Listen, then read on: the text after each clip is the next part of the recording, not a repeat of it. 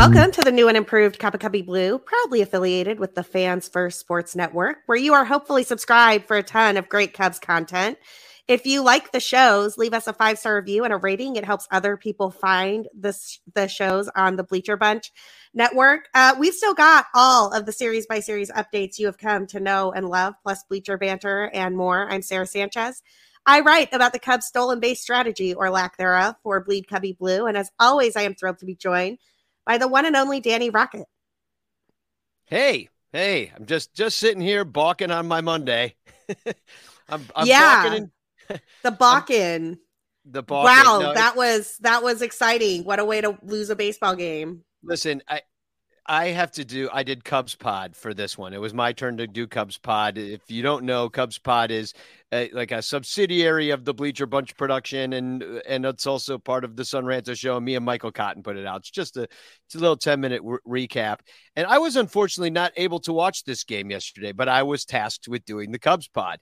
So as I'm reading through what happened in the game through like the summary, and I'm like, wait, what happened? Wait, a balking? Like, what is, you know? And so I've just been obsessed with balk-offs ever since then, thinking about just how weird our game that we love has gotten so quickly, and just how it's just like it's just a totally different baseball game, different strategies, different extra innings rules, different balk rules. I mean, it's bananas.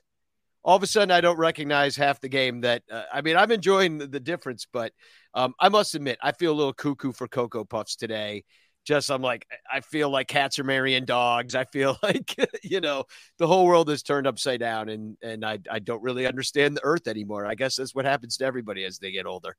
Yeah, wait till ChatGPT takes over, and then, you know, we won't understand anything at all. We'll just be doing the bidding of our artificial intelligence overlords. No, in all seriousness, like the balk-in run, I don't know how you say it. It's not quite a balk-off because the Cubs had one more at bat in the bottom of the night, the bottom of the 14th, as the case may be.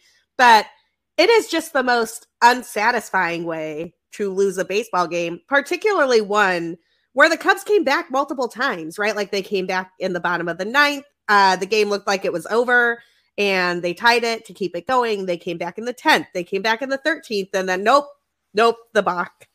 Yeah, especially because that runner didn't earn their way to third base, really. I mean, they were on second, got moved over on an out. Now, to be fair, Jesus Sanchez hit a double right after that, but who's to know if he would have if, like, we were already mad about the balk. Right. Because, you know, it was like, well, might as well give up a double now. Who cares? Like, no, it was only one run. The Cubs did fail to come back one final time. But, you know, they probably are sad they came back in the ninth because they just kept having to blow pitchers. And now you got to face the Cardinals in one of the rare division matchups in a season that has significantly fewer divisional matchups. Now you're coming in limping with a busted old bullpen. I mean, it's too bad they came back. They should have just lost it in the ninth. Lose in the ninth. Yeah, you had a Cy Young Award winner about to complete game. You just let it happen. Just let it go. There's no shame in that game. Hey, he won the Cy Young, and then he did a complete game against us. No shame. Everybody's fine. You go with an intact bullpen. They should have lost. I rarely say that about a Cubs game, but they should have lost that one. Because now what do we face? A rainy Monday against the Cardinals. We're going to talk about the Cardinals in a bit, but we got to talk about the Marlins some more first. Sure. So this was much better than the last Marlins series. The Cubs won 2 out of 3 here. We're real focused on the loss because that's the most recent one, but they did win the first 2 games, and those were fun. Matt Mervis is here in Chicago and already doing quite well by my estimate. I mean, we haven't really seen the power yet, but we have certainly seen him make some contact at key moments. The glove at first base looks great. I mean, he turned a double play in the second game of this series. It was like a 3-6-3 type of action that I'm just not sure Hosmer or Mancini even makes that play. Like, I think that Matt Mervis has looked outstanding. I'm really glad to see him here getting his shot. Another guy who is doing way better than I expected with an early look this season is Miguel Amaya, who has been scorching baseballs, calling some good games. I mean, I don't know if you heard the post game yesterday where Hayden Wisniewski was talking about how great it was to throw to Miguel Amaya, how prepared he is back there behind the plate. I mean, this kid came up from Double-A, really doesn't have a ton of experience working with this pitching staff at all, hasn't played a ton in the last few seasons due to injuries. I just think it's awesome to see Miguel Amaya up doing the business and making an impact for this team. I'm sure he goes to, maybe they'll just send him to AAA when Jan comes back. I mean, I don't know why he has to go back to AA. I think he's proven that AAA is where he belongs, but I don't pretend to know all the ins and outs of the Cubs roster. What do you think of our new guys, Danny? Well, yeah, I mean, we'll start with Miguel Amaya because he came up first and he hit the ball really hard with nothing to show for it. For all those, people that love exit velo into a glove is still an out. And Miguel was doing a lot of that. But, anything you really get with the bat from him is pretty much a bonus because, as you said, he comes up all the way from AA, was injured so much of his career. So that's been sad. It's really been a setback for him for so long, but to hear that he's catching well, and that means he's pretty studied as to what he's supposed to do, that there's like a system wide, maybe concept. Now you got the push button pitch calling now. So that's going to help a lot of things. Like, Ross could be calling the game for God's sakes. He probably is. So in that situation, you can just kind of press the right buttons and get it done. But yeah, he looks the part. So does Mervis, looking the part. Looks completely comfortable out there at first base. Miguel made was it yesterday's game that he made two putouts in the extra innings? Yeah, so it must have been yesterday.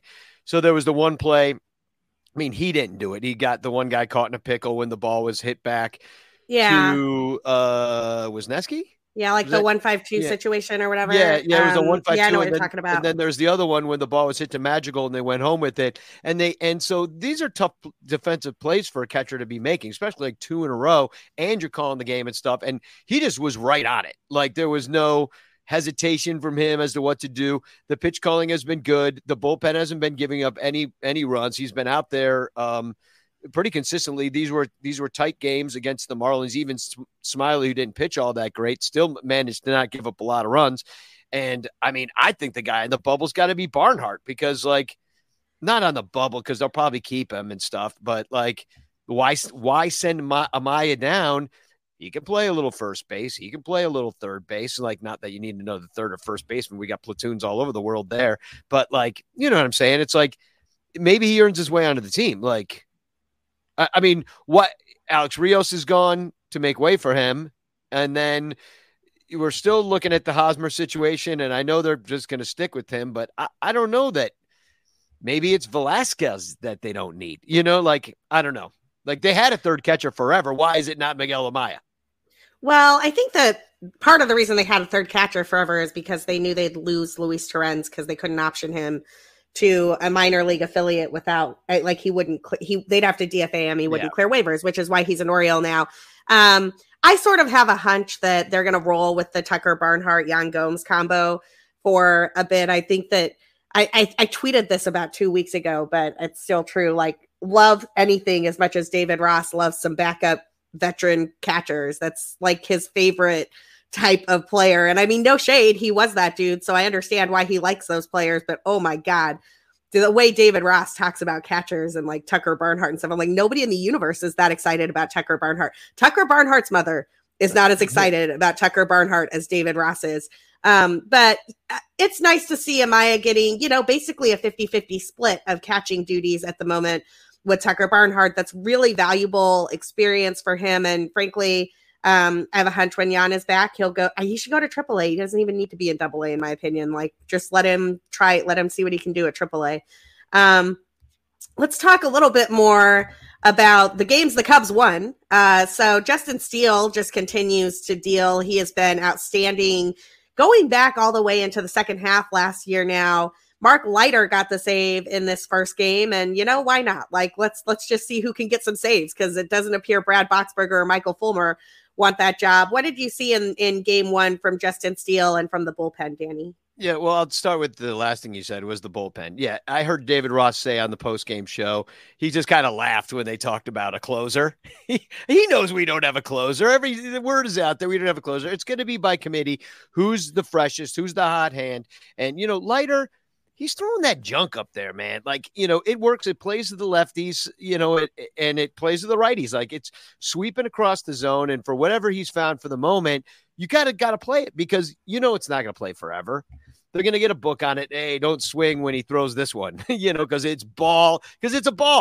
You know, these guys are swinging like Bugs Bunny and at this pitch, but I don't think they will forever.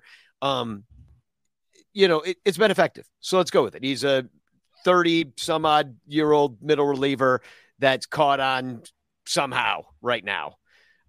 Is it going to last? I don't know. Do you trust Boxberger? Do you trust Fulmer? Sometimes. I don't know. Like, nobody's like lights out. You got nobody that's like this high end back of the bullpen arm. So, hey, if it works, then Ross looks like a genius. If it doesn't, well, he doesn't really have much to play with anyway. So it's a bunch of just not scrap heap guys, but they're not high end. As far as Justin Steele goes, he may be one of the best pitchers in baseball right now, as far as effectiveness goes. And maybe have the Cubs developed a Cy Young arm out of their own. No, I'm just saying, like, all right. How about an ERA leader? Because remember, Kyle Hendricks was the ERA leader, and they wasn't even in the Cy Young conversation, you know, that year that he was the leader. And maybe it's this kind of situation. This guy's so effective on keeping runs off the board, but it's not the most elite stuff in the world. Yeah, Justin Steele is really interesting to me. I mean, it's hard to argue with what he's been doing so far. He's got a 21.8% strikeout rate, a 6.7% walk rate, ground ball rate is 52.2%. That'll totally play, particularly with the defense the Cubs have put up behind him. You know, he's 5-0 over 43 1/3 innings pitched so far this year. He's been great. And also, that 1.45 ERA is going to regress at some point. The FIP is closer to 3.14.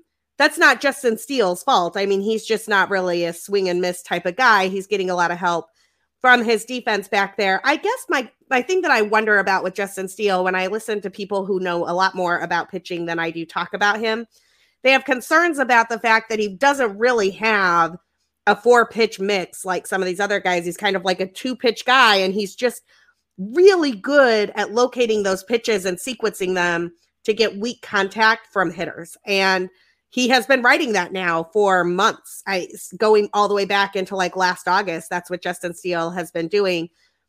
There's no reason to believe he can't continue to do that. He has been doing it for multiple months now, and I would love to see him do it as long as he can. And also, if he suddenly gets shelled by some great offensive team, that would not really surprise me all that much, given what we know about his pitch mix and how he's been doing what he's been doing so far. Yeah. I mean, I hear what you're saying. I mean, it's a surprise. Like it's a surprise. Yeah. And so for you to not trust it is partially just the fact that nobody predicted this, and B, that you're a Cubs fan and are always waiting for the other shoe to drop. Of course. It's how I was born. So, but no, Justin Steele wasn't at the top of everybody's prospect list. He was America's top 100 pitchers in the nation. He was never that guy. And so whatever, he was drafted in the 5th round in 2014. So it's been a while. So he's from, the Gulf Coast of Mississippi. Like, he's not a travel ball kid. You know what I mean? Like, so those guys don't get the clout until they're up there striking everybody out and being effective, and they figure something out. Maybe it's the pitch lab. Maybe it's the fact that he's a student of the game. Maybe he's just smart. Maybe he's getting halfway lucky. But when he was over at Club 400, he talked about how he's always been able to spin the ball. He's like, my whole life, it's just always felt natural for me. And so this works with today's modern game when they're like, it's not sure, it's velocity. They want that, but they figured out that if that velocity is too straight, it doesn't matter. They're just going to hit it over the wall.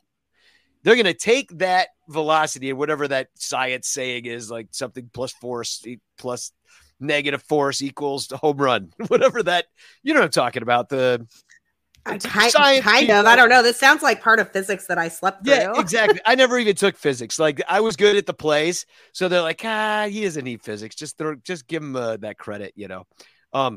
Anyway, people know what I'm talking about. The velocity plus force plus mass equals like, anyway, what I'm talking about is They figured out that it's better to spin it up and make them not barrel it, which makes sense. Like, don't let them get the whole barrel of the bat of the ball and then they hit it in the ground or they'll pop it up or they'll miss it altogether and strike out, you know, especially in this situation where everybody's swinging up, you know? So he figured that out. He figured out how to counter it. And he said he's always been comfortable doing it. So maybe he's one of those beneficiaries of this modern game at this exact moment. Because even Jake Arrieta, when he was spinning it up there, eventually, it didn't work forever, but when it works for that time, it really worked. And he's inducing similar kind of results, you know, not necessarily the Bugs Bunny swings, because the strikeout rate isn't really eye popping for Steele, but the results are eye popping. Yeah, I think... end up with a 3 ERA, like, and that'd still be as solid as hell, you know. Yeah, I agree with that. I mean, I think that what you're getting from Justin Steele right now is outstanding, and you don't want to change any of it. And at the same time, I just think we need to be realistic about expectations here. On yesterday's, I watched part of yesterday's broadcast after I came back from the game. I am that girl who will like just put on the game that I already saw and have it on in the background while I'm doing other work. And at some point they mentioned, Jake Arrieta's run in 2015. And I'm like, okay, there, buddy. Like, these are not the same thing. Like, maybe you can go back on some sort of his first guy to have an ERA under 2 over X number of starts and blah, blah, blah, blah. Like, sure. And also, these are not the same thing. Like, I just feel like people should temper their expectations a tiny bit. We talked a little bit about game 3 already. You talked about the balk-in, which whatever. Honestly, nice to see the team have some fight in them. Wish they would have pulled it out. It was a beautiful day to be at Wrigley Field. One of those like high 70s, low 80s days that you get in the early part of May. And it was just a nice day to sit out there and watch some baseball.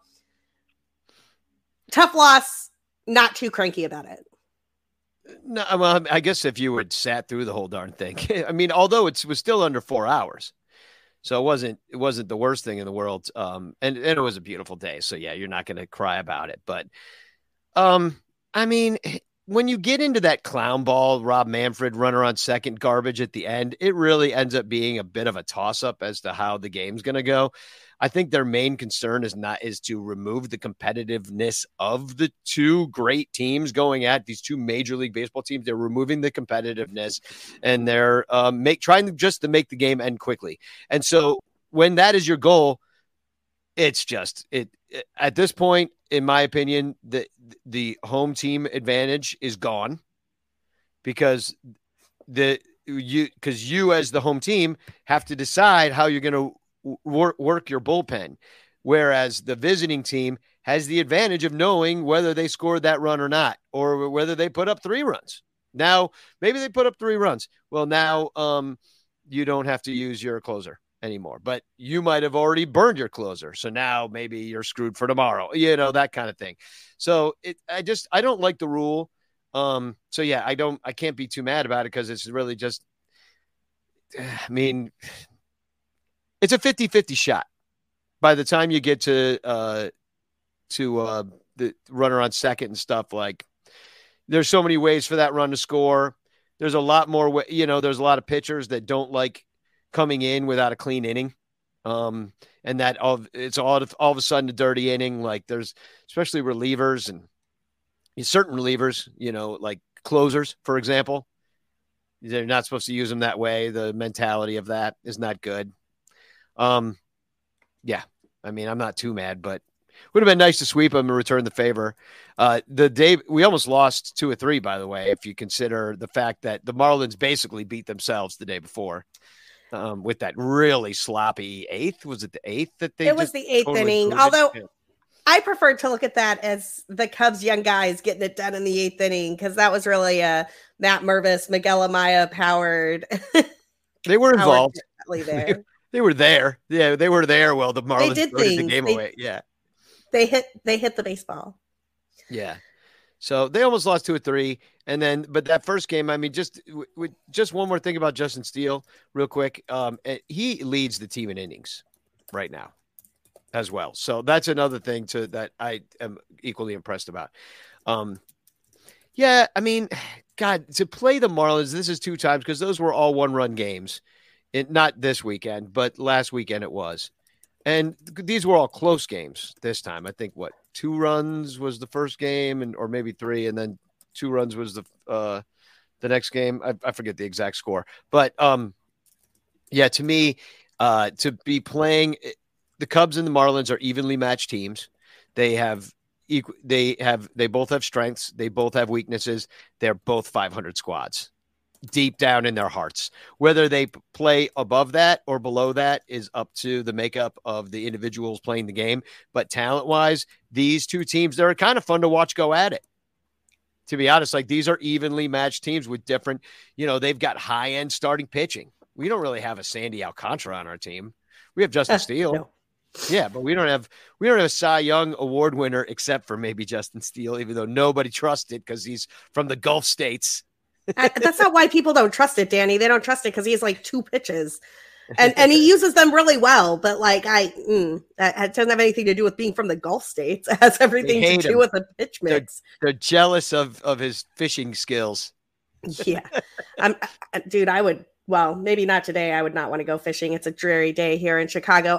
Let's take a quick break for our sponsors. On the flip side, the Cardinals are coming to town, one of the best rivalries in baseball. There's a ton of Willson Contreras drama in the offing. But first, let's take a quick break for our sponsors. All right, we're back. Before we get into these matchups with the Cardinals and the last place St. Louis Cardinals, the historically bad start St. Louis Cardinals for 2023. I want to jump in a little bit on this Willson Contreras narrative. I don't even know what's going on here. This is the wildest thing that I have ever seen happen to a player. And I'm just going to say, one, if the game happens tonight, it kind of looks like it might get rained out. But if the game happens on Monday night, I will be there and I will be cheering for Willson Contreras. And two, how is it Willson Contreras' problem that the Cardinals have no pitching? I mean, I'm like, you're rolling out there with the corpse of Adam Wainwright, and you've got Miles Michaelis was never very good to begin with. Jack Flaherty has been broken for 3 seasons now. And somehow it is Willson Contreras' fault that bad pitchers can't pitch. And I am just I can't even with this narrative. The dysfunction is real. And that's kind of what I'm enjoying more than anything, because for them to throw, I mean, for a while there, I was kind of getting into the idea of Willson being a heel and that, oh, he's with the better organization now and he's the new Yachty and just stick it. He wants to stick it to the Cubs. And I would understand why, he feels like they disrespected him and didn't give him the contract or that he got with even St. Louis. The Cubs were ready to move on and that made him upset. And I can understand he was with the team for most 15 years, something like that, So I understand why he'd be upset, have a bit of a chip on his shoulder. Even I can understand why he would talk bad about the organization because of these things and try to endear yourself to the new fans and all that stuff. But so I was all ready to hate on him and give him one ovation and then boo him and all this stuff and razz him if he played left field and all this stuff I was ready to do. And now I feel kind of bad for him. Because what the hell, Cardinals, you've outdicked yourself. You know what I mean? I didn't think you could be a worse organization than when you throw a guy who, by the way, is batting okay. He's got a 780 OPS. He's, he doesn't have a lot of pop in the bat, but he's, this is the guy's first month on your team. He's acclimating himself. He's got a whole new pitching staff, and you throw him under the bus, take away his catching job because you don't think he's doing a good job. Meanwhile, Derek Gould, before the season started, the freaking St. Louis Dispatch guy was all like, oh, you guys are going to be really shocked. It's going to be amazing. He's like a cat back there, and everything that you thought you knew about Willson Contreras' catching, it's 50 times better. We've fixed him, everything. And then a month later, like, no, he can't catch anymore. He's like exclusive DH because your pitching staff was garbage in the first place. Like you said, like the freaking glue factory that is Adam Wainwright that somehow manages to go out there year after year after year with probably just the help of the fact that Yadier Molina the umpires don't even want to deal with him for years because like, oh, well, if we call anything a ball on the margins, Yadier just freak out on us. So like, let's just give Yadier his game, all that freaking BS ass respect that he got from the umpire. Disgusting. Balls are sticking to his chest for God's sakes, and they do nothing, you know. And then sorry, I'm getting off track, but garbage organization to throw Willson under the bus on this one. And I don't know what to say. Like it's, I can't believe I'm on Willson's side again. I was all ready to be against him. Well, I'm glad to see you back on the side of truth and light, Danny. But the thing that's kind of killing me with all of this Cardinal stuff, one, all of the metrics, like all of the things we can actually measure about catching, framing, pop time, how much do you throw a guy out, like all of the things that we can actually measure, say Willson Contreras is not only he's just fine. Like he's a slightly above average defensive catcher. He's a very good hitting catcher. The way people are trying to make this case about Willson being not capable of catching, which apparently like the Cardinals have decided, and this is the part, I'm going to backtrack a little bit. This is the part where I'm like, the Cardinals are the worst and dead to me forever. They apparently didn't warn him that this was a thing that was going to happen. Like he comes into the clubhouse and sees that one guy is gone and that a new catcher has been called up. And then they had a conversation with him. Like if I'm reading these reports from Katie Wu over at The Athletic correctly, that is the order of operations. Like Willson showed up, saw there was a third catcher in the clubhouse. I was like, hey guys, what's going on?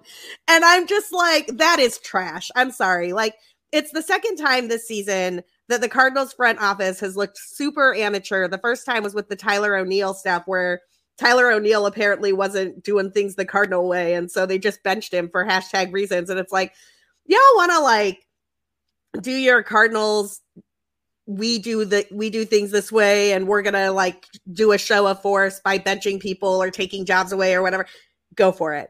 But I promise you that Willson Contreras catching is not the reason the Cardinals have the worst record in the National League right now. You do not have a very good starting pitching core. Your bullpen has been questionable. A bunch of guys who you need to perform offensively have not performed to expectations. Looking at you, Nolan Arenado. Like, that's why the Cardinals are not doing very well at the moment. When you're giving up 6+ runs to the Detroit Tigers, it doesn't really matter who's behind the plate for that. Like, it's not a Willson Contreras problem.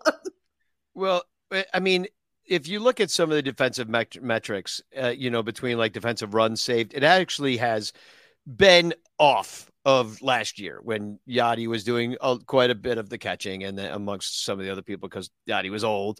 But on the margins, the Cardinals are losing. They're 1-7 in one-run games. They have managed to win their blowout games, but they've got swept by some pretty decent teams too. Like Atlanta swept them. They're in first place. The Dodgers swept them. They're in first place. The Angels swept them. They're towards the top of the league.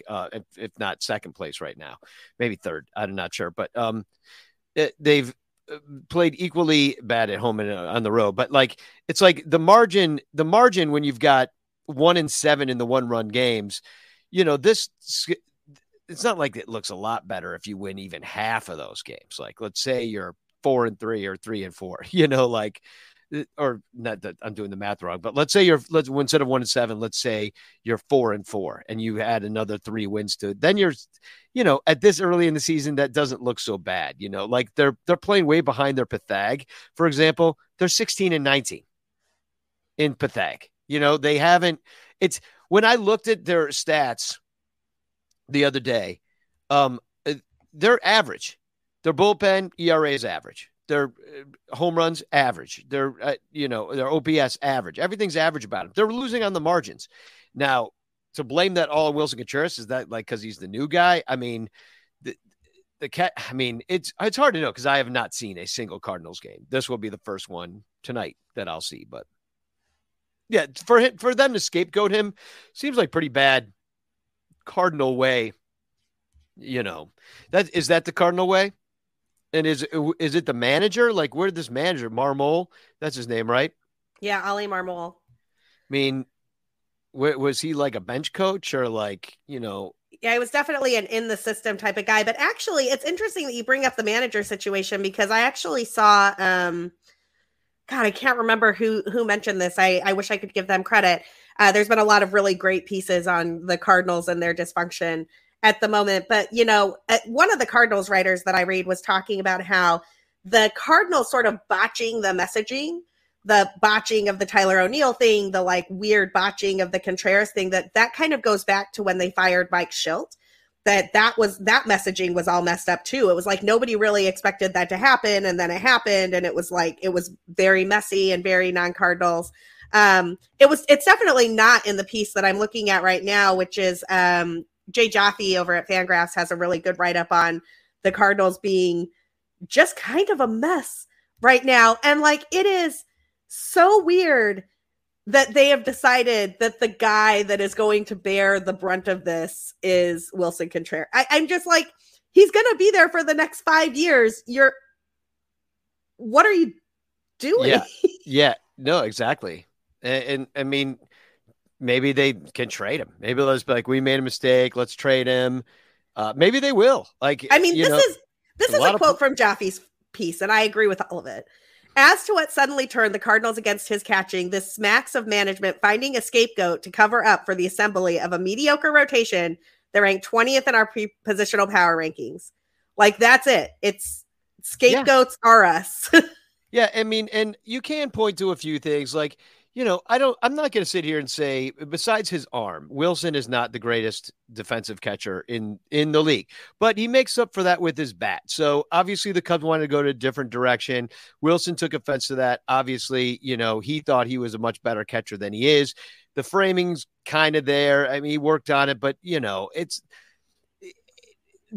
they liked throwing to Gomes better the last year. The philosophy for the Cubs has changed. They've moved on from Willson. That's fine.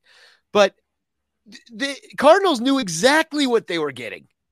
They knew everything. They hated Willson Contreras. They hit him every time he came to the plate.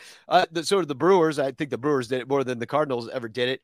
But they hated Willson Contreras. And then all of a sudden, he's the kind of guy you like? No. He's a fiery dude. Is there to fire up your team. He's got a lot of passion. Like Yachty. I think they thought they were getting Yachty part two, and they might have been able to do it, but you know, Yachty was a great defensive catcher. I will never take that away from him. The bat wasn't really there. You know, he couldn't run like Willson could run, you know. Yachty, he's probably still running to first base from last year somewhere. So I don't know.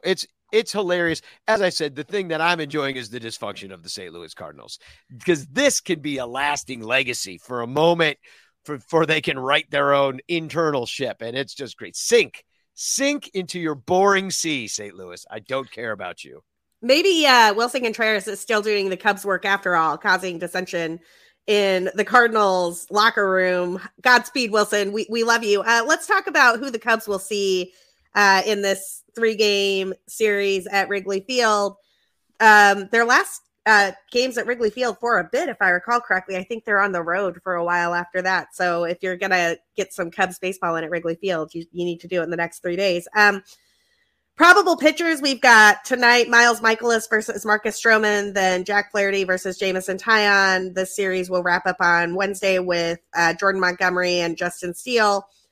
Kind of interesting in that, like, Stroman has been pitching much better than Michaelis. We haven't seen a ton of Taillon because of the injury. He just came back and threw a few innings against the Nationals. But Montgomery versus Steele really is their best pitcher so far this year versus our best pitcher so far this year. And I'm curious to see what happens with these matchups.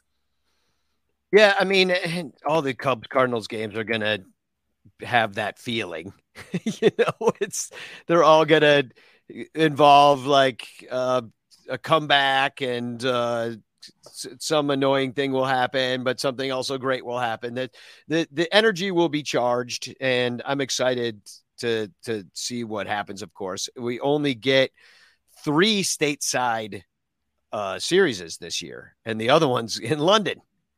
So, Jack Flaherty, not a great year so far. 6.29 ERA, just not pitching like himself. I don't know what's going on with him. I'm going to blame Willson Contreras, I think. I'm guessing it's his fault. He has nothing to do with all the injuries Flaherty has had and the fact that he hasn't thrown a full season in multiple years. It's all because of Willson Contreras. Yeah, I'm pretty sure it's his fault. He hasn't thrown a full season since 2019. Yeah, the last. Well, and in that 2019 season, he looked pretty ridiculous, but it's been a hot minute. Yeah, no, it's been a moment for Jack Flaherty, and that's too bad. I kind of like him. His policy, yeah, I do too. Anyway. I like him as a human being. I don't like him throwing Willson Contreras under the bus, but that's neither here nor there. In terms of hot bats, the Cubs have 3 guys who have been swinging a hot bat lately. Everybody else has kind of cooled off considerably. Those hot bats are Cody Bellinger. He's got a WRC plus of 142 over the last couple of weeks. Ian Happ at 135 and Trey Mancini at 132. That's really it. Everybody else has been struggling to various degrees. What do you see from this offense right now, Danny? Yeah, I mean, we lost 3 or 4 to the Nationals, if you recall. And I recall. And then came in and pretty much almost lost 2 or 3 at home to the Marlins, except for them, their own self-destruction and relying on their ace to not, well, they didn't go to their closer. Maybe they don't have a closer either. I don't know. At the end of yesterday's game. So we're playing these kind of not great teams pretty tight. So yeah, it would be nice to, I've been asking on Cubs pod every day, cause every other day we tell you what happened in the game. And I've been asked, and then we preview the next game. I've been asking for a crooked number, and we haven't gotten it. Like, we have had a couple of comebacks where kind of exciting, certainly some exciting games. But I'm looking for the Cubs to go up, like, by the 4th inning. It's already 8-1, and, just the wheels have come off the bus for the other team. Like, let's get a laugher in there. Let's let everybody relax and stop getting so tight. I do have a concern about the Cardinals bats tonight, because they tend to, except for a few starts where he had righted the ship, they like Stroman.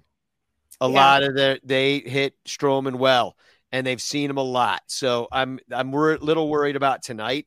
More than the other matchups, to be honest. I mean, Taillon, like, we don't know. We have no idea. Like, it'll be what it is. It'll probably be average. That's actually the best you can hope for, is an average Taillon start, because he's an average pitcher doing average things. Well, the Cardinals batters you want to keep a closest eye on, who have been red hot over the last 2 weeks. Paul Goldschmidt. Still just doing Paul Goldschmidt things. He's slashing .382, .424, .800 with a WRC plus of 229 over the last 2 weeks. Andrew Kinsner, who is the starting catcher now, I guess, .263, .300, .526 with a WRC plus of 123. It's worth noting that he barely makes the cutoff here. That's 20 plate appearances over the last 2 weeks period. Paul DeYoung has been riding a little bit of a burner. He's slashing .276, .344, .448 with a WRC plus of 120. Brendan Donovan, who is like one of those Cardinals dudes you drew up in a lab, he is slashing .300, .364, .400 with a WRC plus of 117. And then Dylan Carlson and Lars Nootbaar, WRC pluses of 112 and 111 respectively, although it is crowded in that Cardinals outfield. So I don't know if you see both of those guys at the same time, or if they kind of do some playing time swaps or whatever. Yeah. I mean, they've got that offense that can pretty much, they probably have on paper the best offense in the division.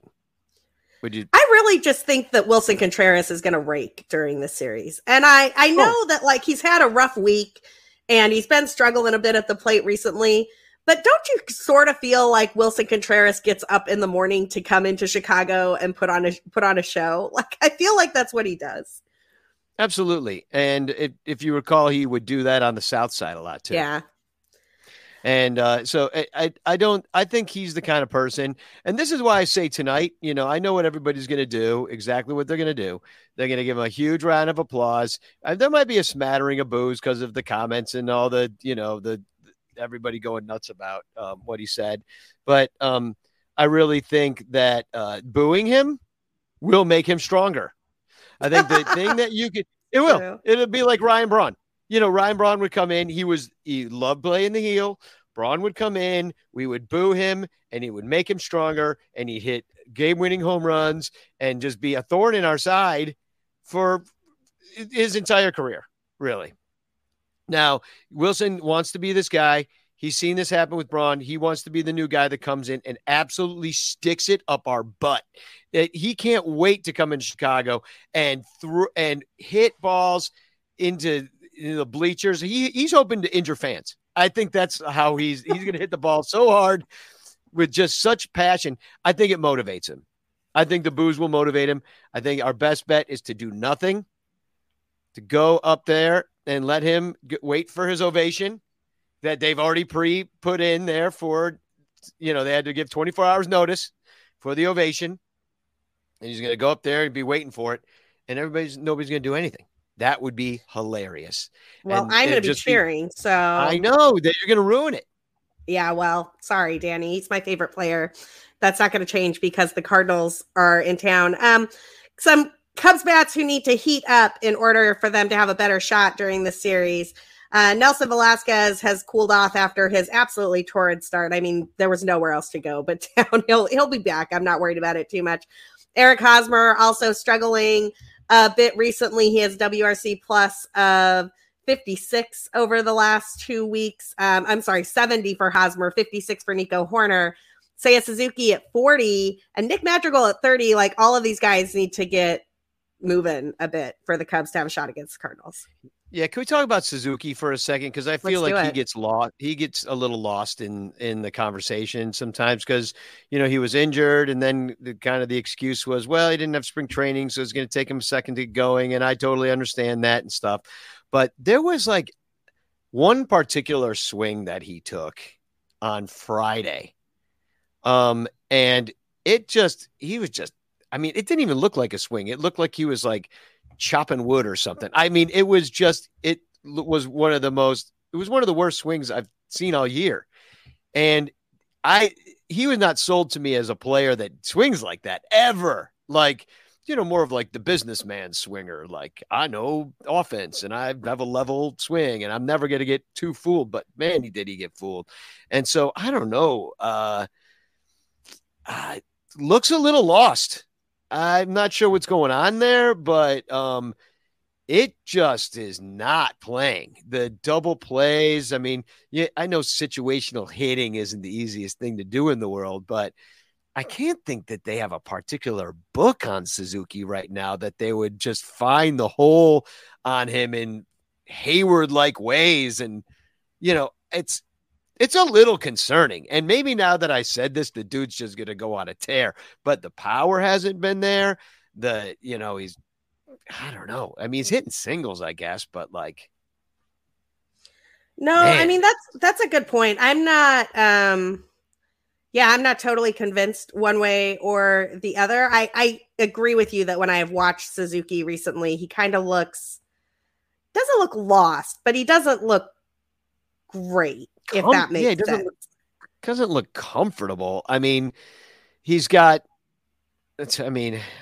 this is just what you're going to get out of him. Right. I think we are just hoping for more. If he ends up being one of those dudes that's basically a glove first dude, but right now his OPS plus is 90.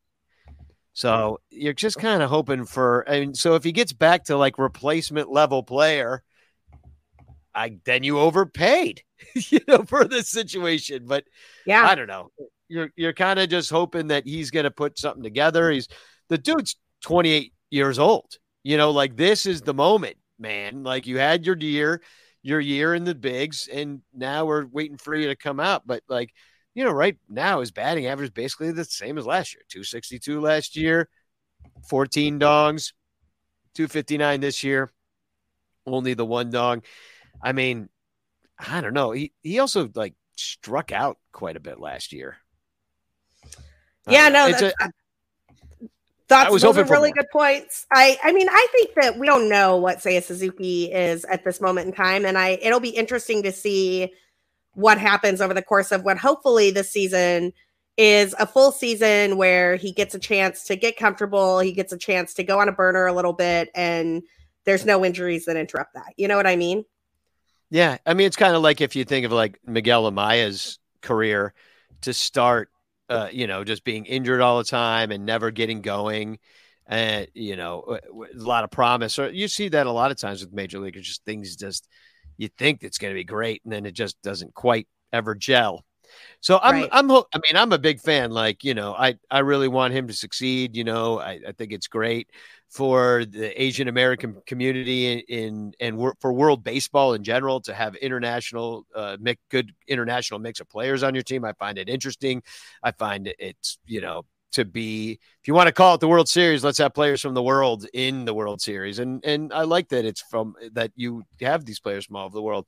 So I know the Japanese press was super excited when he started last year, and it just would be nice if he became a big star. Like, that's all we wanted, just at least a fan favorite. Like, he's boring us. Oh, boring. I mean, you got to give him a shot. I think that we got to see what he can do and give him a little bit more of a shot here. Speaking of Danny, when we're trying to give Seiya Suzuki a shot, where can people find you? Where can they find your takes on whether Seiya's got it today or not? Well, I'll be honest. I'm really busy right now, but so my takes will be a little bit sparse for the next week and a half because I'm putting up a show at the Trapdoor Theater. So plug. Bowie in Warsaw is going up next Thursday. It's a cool little artistic piece. Anyhow, at Sunranto, you can find all my stuff there. But we'll be doing the Sunranto show.